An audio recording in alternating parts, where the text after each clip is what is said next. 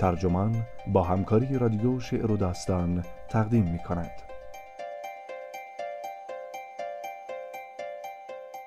عشق لنین به ادبیات انقلاب روسیه را شکل داد. این مطلب در تاریخ 25 مارس 2017 در وبسایت گاردین منتشر شده است و وبسایت ترجمان هم این مطلب را با عنوان عشق لنین به ادبیات انقلاب روسیه را شکل داد ترجمه و منتشر کرده است. به نویسندگی تارق علی و ترجمه علی امیری.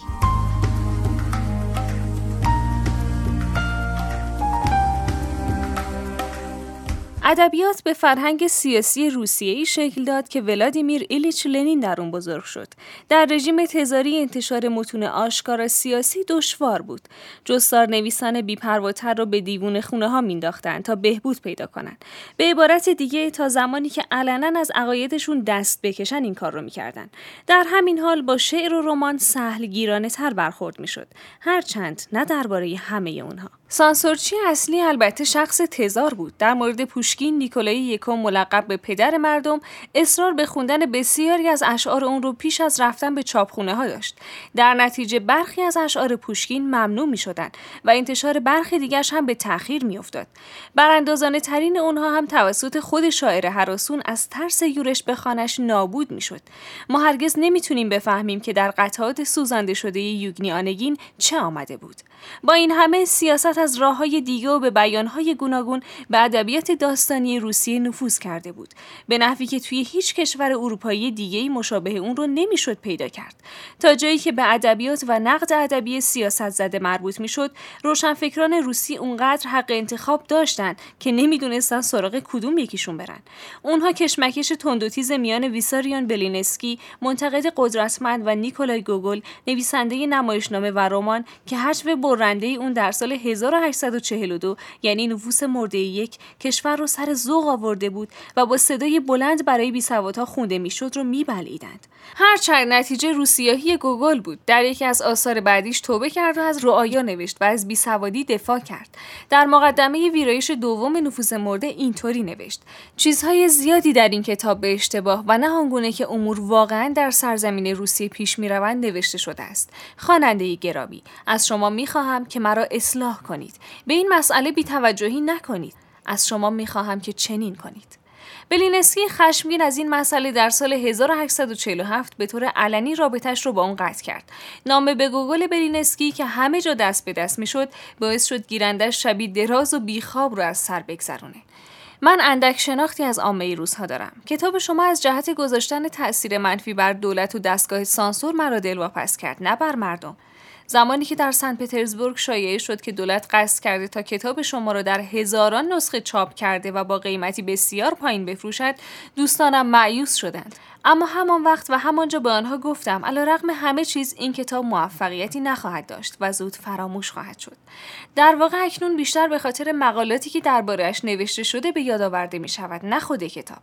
بله روزها شامه عمیق هرچند هنوز ناپخته برای حقیقت دارند. در سالهای بعد منتقدان بسیار بیرحمتر شده بر نویسندگان رمان و نمایشنامه که آثارشون به نظر اونها به اندازه کافی توانمندساز نبود سخت میتاختند.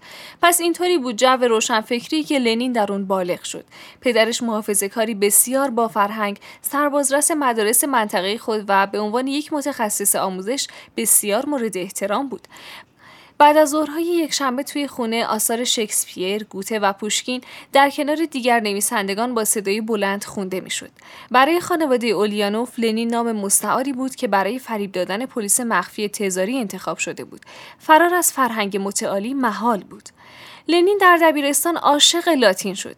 مدیرش امید فراوان داشت که اون لغت شناس و محقق لاتین بشه.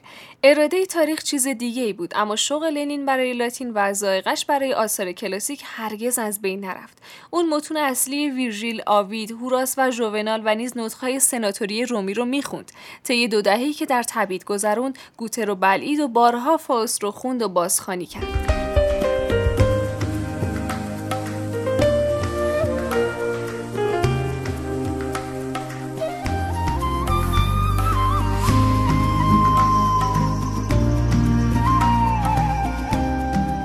لنین از دانشش درباره آثار کلاسیک طی مدت زمان پیش از انقلاب اکتبر 1917 استفاده زیادی کرد. در آوریل اون سال اون از ارتودکس های سوسیال دموکرات روسی گسست و در مجموعی از تزهای رادیکال خواستار انقلابی سوسیالیستی در روسیه شد. شماری از رفقای نزدیکش اون را نکوهیدند. در پاسخی نیشدار لنین جمله مفیستوفلس از شاهکار گوته را نقل قول کرد. دوست من، تئوری خاکستری رنگ است، اما سبز درخت جاودانه زندگی است. لنین بهتر از اکثر افراد می‌دونست که ادبیات روز همیشه به سیاست آغشته بوده. حتی غیر سیاسی ترین نویسنده ها هم برای پنهون کردن تحقیری که نصار اوضاع کشور می‌کردن کار دشواری داشتند مستاق بارز اون رمان اوبلوموف نوشته ایوان گنچوروف بود. لنین عاشق این کتاب بود. این رمان سکون تناسایی و پوچی اشراف زمیندار رو به تصویر می‌کشید. موفقیت این کتاب با ورود مدخلی تازه به دایره واژگان زبان روسی گرامی داشته شد. اوبلوموفیسم که تبدیل به دشمن برای طبقه شد که به حکومت مطلقه یاری میرسوندن تا برای زمانی چنین دراز دووم بیاره. لنین بعدها استدلال کرد که این مرض تنها محدود به طبقات بالاتر نبود و قسمت‌های بزرگی از بروکراسی تزاری را آلوده و به پایین نشت کرده بود. حتی نیروهای کادر بلشویک هم مسئول نبودند. این موردی بود که در اون آینه‌ای که توسط گنچوروف بالا گرفته شده بود واقعا کلیت جامعه رو باستاب می‌داد. لنین در جدل‌هایی که داشت اغلب با تشبیه رقبای خودش به شخصیت‌های ناخوشایند و گاه فرعی برگرفته شده از ادبیات داستانی روسیه به اونها حمله می‌کرد. اون چیزی که نویسندگان کشور دربارش اختلاف نظر داشتن و البته که در این امر تنها نبودن ابزار ضروری برای سرنگونی رژیم بود. پوشکین حامی قیام دسامبریست ها در سال 1825 بود که با روی کار اومدن نیکولای یکم مخالف بود.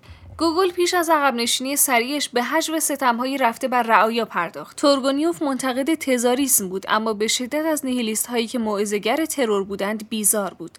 دوره کوتاه جذابیت تروریسم آنارشیستی برای داستایوسکی پس از قتلی موحش در سنت پترزبورگ بدل به متضاد رشد اون شد. حمله تولستوی به مطلقگرایی روسی لنین رو خوشنود ساخت اما مسیحیت عرفانی آرامش طلبی جناب کنت نظرش رو جلب نکرد. لنین پرسید چگونه است که نویسنده ای چنین با استعداد می‌تواند همزمان انقلابی و مرتجع باشد؟ لنین در نیم دوجین مقاله تحلیلی نقادانه از تناقض‌های عمیق موجود در آثار تولستوی را ارائه کرد. تولستوی لنین می‌توانست تشخیص روشنی داشته باشد. های اون استثمار اقتصادی و خشم جمعی رعایا رو تشخیص می‌دادند و بیان می‌کردند اما از صورتبندی به منظور درمان عاجز بودند تولستوی به جای تخیل آینده انقلابی در جستجوی تسلا سراغ تصویری آرمان شهری از گذشته سادهتر و مسیحی رفت. لنین در لو تولستوی به مصابه آینه انقلاب روسیه نوشت تناقضات در عقاید و دکترین تولستوی تصادفی نیستند آنها بیانگر شرایط متناقض زندگی روسی در یک سوم پایانی قرن 19 هم بودند. بنابراین تناقضات تولستوی همچون راهنمایی سودمند برای تحلیل سیاسی لنین عمل کرد. در همین حال لنین از کیشرنج داستایوسکی مشمعز بود. هرچند قدرت قلم کتمان ناپذیر بود. به هر حال دیدگاه های لنین درباره ادبیات تبدیل به سیاست دولت نشدند. تنها کمتر از یک سال پس از انقلاب در روز دوم آگوست 1918 روزنامه ایزوستیا لیستی از افرادی را منتشر کرد که خوانندگان پیشنهاد کرده بودند باید مجسمه های یادگاری از اونها ساخته بشه. داستایوسکی پس از تولستوی دوم بود. از مجسمه اون در نوامبر همون سال توسط نماینده جمهوری خواه مسکو همراه با ادای احترامی توسط شاعر نمادگرا ویاچسلاو ایوانوف پرده برداری شد.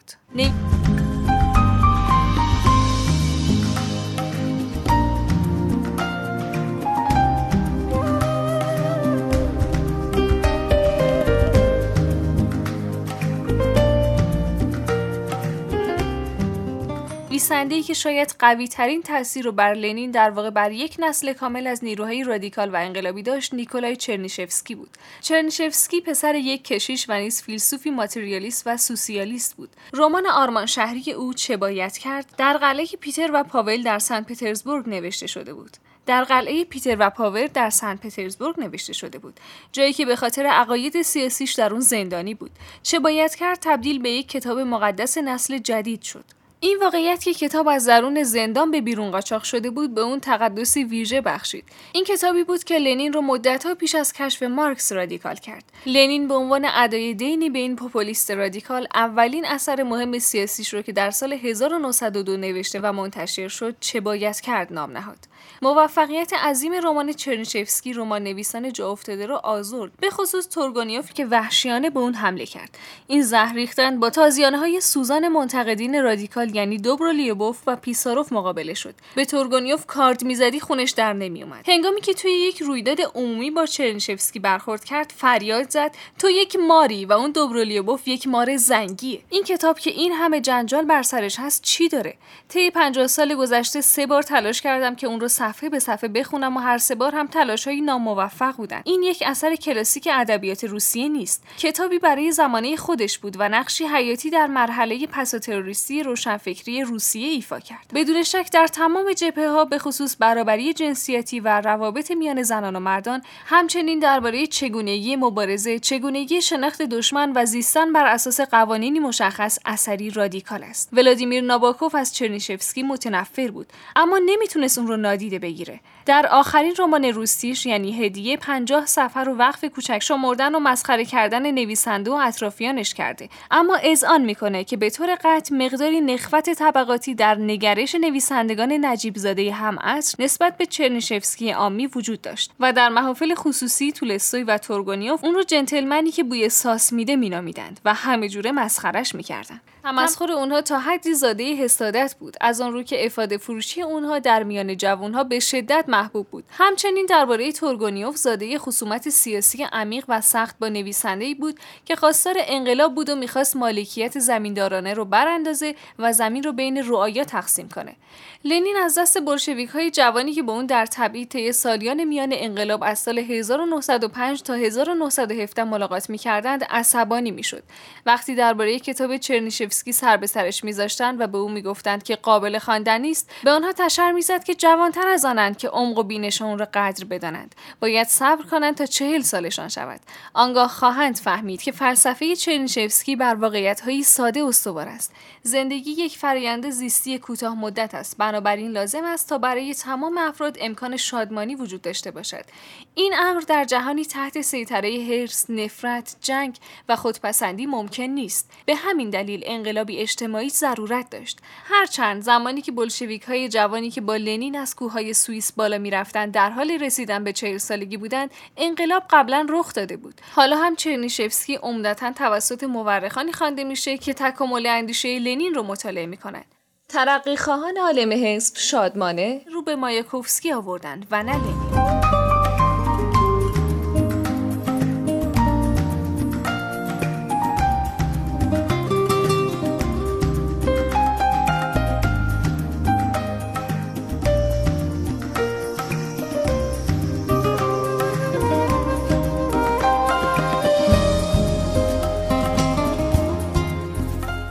کلاسیک گرایی که چنان عمیق در لنین ریشه کرده بود همچون دارویی برای دور نگه داشتنش از پیشرفت‌های جدید هیجان انگیز در هنر و ادبیات مقدم بر انقلاب و ملازم اون عمل کرد.